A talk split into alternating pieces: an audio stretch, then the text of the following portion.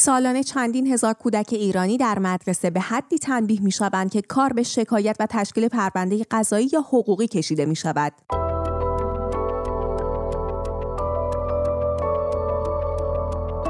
سلام و وقت بخیر. نیلوفر مولایی هستم. همراه شما در این برنامه از دیدگاه.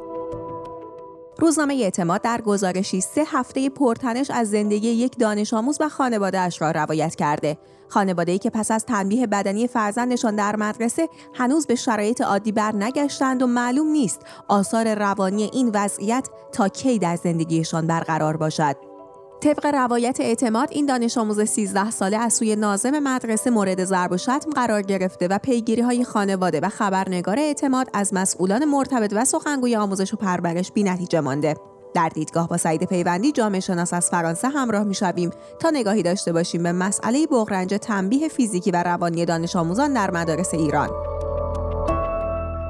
آقای پیوندی در حال حاضر در قوانین موجود ایران تنبیه دانش آموزان چطور تعریف شده؟ آیا این تعاریف و استانداردها و تعاریف بین المللی نسبتی داره؟ من فکر کنم که مسئله تنبیه و مجازات دانش آموزانی که از نظر مقررات مدرسه برای خطاکار به شمار میرن. یه موضوع در بسیار فرهنگی یعنی با فرهنگ هر کشور خیلی ارتباط داره با تجربه های پیشین و سنت های آموزشی یک کشور و هیچ کشوری نمی‌تونه خیلی سریع در واقع این سنت ها رو با قوانین عوض کنه. اگه قوانین امروز ایران رو که در اوایل در هفتاد تصویب شدن در نظر بگیریم می‌تونیم بگیم که کم و بیش قوانین خوبی هستن با وجود همه ایراداتی که دارن. ولی در مجموع با توجه به فضای آموزشی ایران و اون فرهنگی که حاکمه بر جامعه در مورد برخورد با نسل جوان و همینطور در خود مدرسه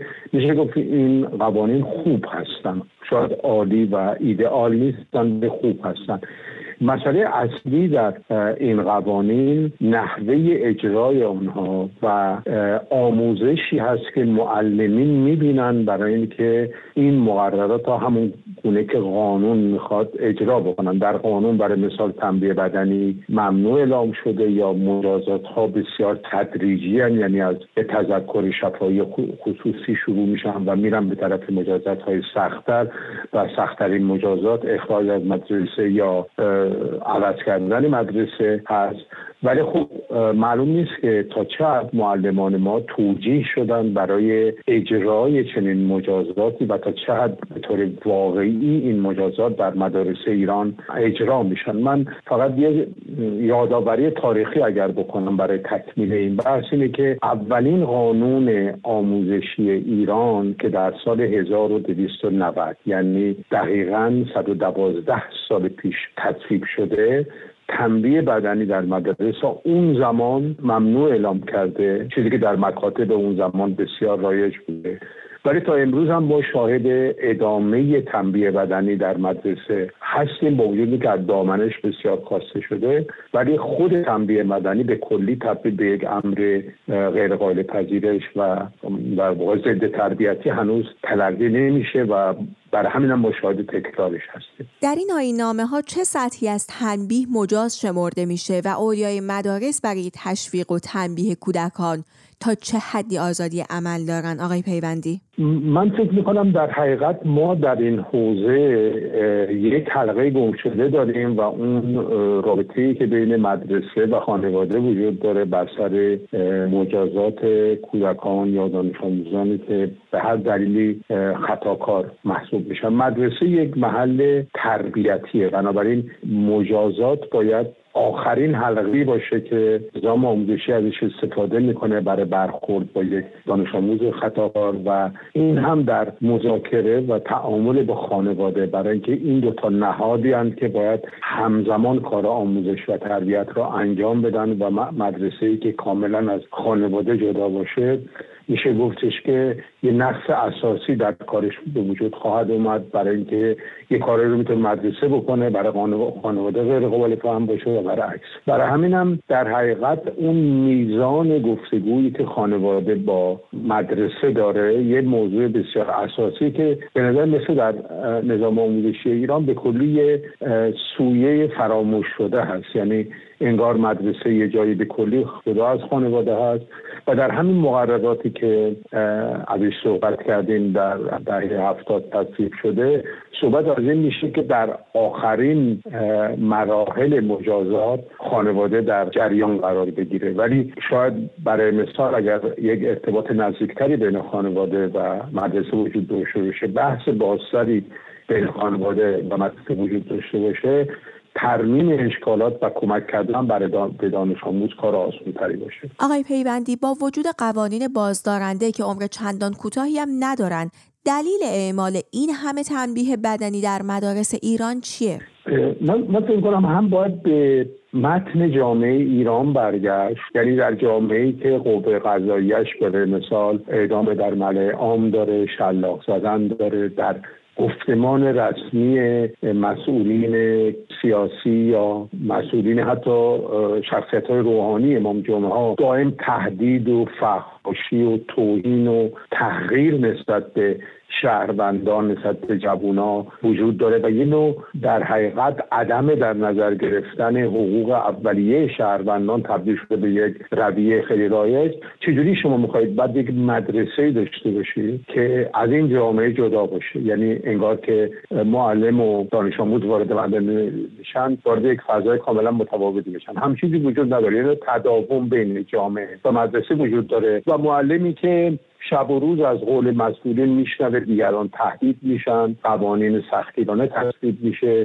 در خیابون ها کسانی که معترضن کتک می‌خورن یا کسی که دزدی کرده در ملعه آن دستش قطع میشه یا اونا در شهر میگردونن. یعنی همین اقدامات ضد انسانی که در جامعه ایران رواج داره تأثیرش رو بر روی فرهنگ مدارس ما هم می‌ذاره و از همه مهمتر اینه که هیچ نوع تضمین های اساسی برای اجرای قانون وجود نداره. شما می‌تونید یه قانون خیلی خوب داشته باشین ولی هیچ زمانت اجرایی نداشته باشه به خاطر اینکه قانون گام اول چارچوب قانونی. گام دوم مهمتر اینه که ما چه زمینه های اجرایی رو به وجود داریم برای اینکه قانون اجرا بشه. من اگه یه مثال بخوام بزنم شما اگه یه تلفن ثابت در سطح ملی داشته باشین که هر دانش آموز اگه تنبیه شد برای اون اجرای اون قانون که صحبت کردیم بتونه با اونجا تماس بگیره خودش یا والدینش بعد ماجرا رو شهر بدن و مورد حمایت قانونی قرار بگیرن. خب این خیلی عامل بازدارنده ای می‌تونه تبدیل بشه در کنار خود قانون. یعنی خود قانون یک گام مثبته ولی تضمین های اجرایی یک قانون و اینی که چجوری اون قانون قراره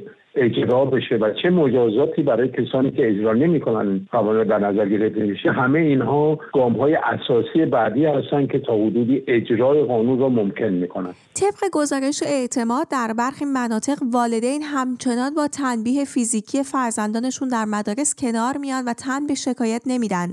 نگاهتون به این موضوع چی آقای پیوندی؟ و این همدستی خانه و مدرسه رو در تنبیه دانش آموزان چطور ارزیابی می‌کنید؟ شاید نشه در واقع هر دو دلیل رو همسان دونه. یعنی دلیلی که معلم دانش آموز رو تنبیه می‌کنه و دلیلی که خانواده سکوت می‌کنه یا با رضایت به این کار نگاه می‌کنه. هرچند که همه خانواده ها در ایران اینجوری نیستن و خانواده زیادی در واقع معترضن به موضوع تنبیه در مداره ولی این تداوم در حقیقت هم ریشه های تاریخی داره و هم تفاوت داره. ریشه های تاریخیش اینه که در فرهنگ ما اساسا مجازات دانش آموز یادگیرنده و یه شهروند به طور کلی برای اطلاق شدن یه امر مثبتی تربیت طلب شد. یعنی ما در ادبیات ما مراجعه بکنید ببینید که چوب معلم در حقیقت تقبیح نشده بلکه جور معلم یا چوب معلم تحصیل شده در مقابل مهر پدر. برای اینکه فکر می‌کنن مهر پدر اصلاح کننده نیست و این چوب و جفای معلمه که می‌تونه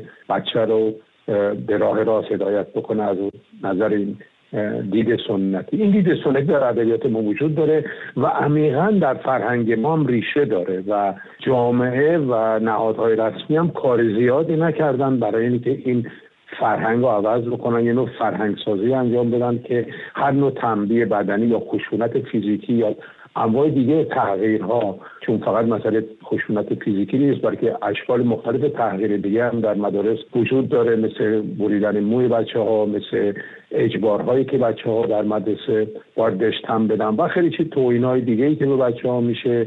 و تجسس های امنیتی و همه کارهایی که در مدارس میشه اینا همه اینها ضد تربیتی و ضد آموزشی هستن.